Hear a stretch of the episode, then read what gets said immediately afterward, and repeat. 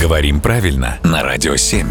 Владимир, доброе утро. Доброе утро. Доброе утро, Владимир. И у меня, наверное, такой неожиданный вопрос. Но тут м, случайно как-то заинтересовалось я слово «берлога». Мгм. Откуда оно пошло? Имеет ли оно отношение к словам «медведь» на немецком и английском языках? Или это какое-то вот оно само по себе создалось?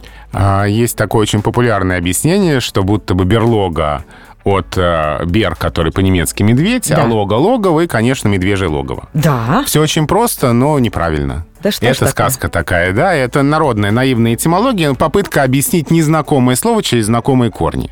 На самом деле все не так, это слово исконное, и восходит оно к древнему слову, которое звучало примерно как «берло», значит «нора», и там корень со значением грязный, светло-коричневый, буроватый. а, того же корня древнее слово со значением глина. То есть буквально это какое-то грязное место.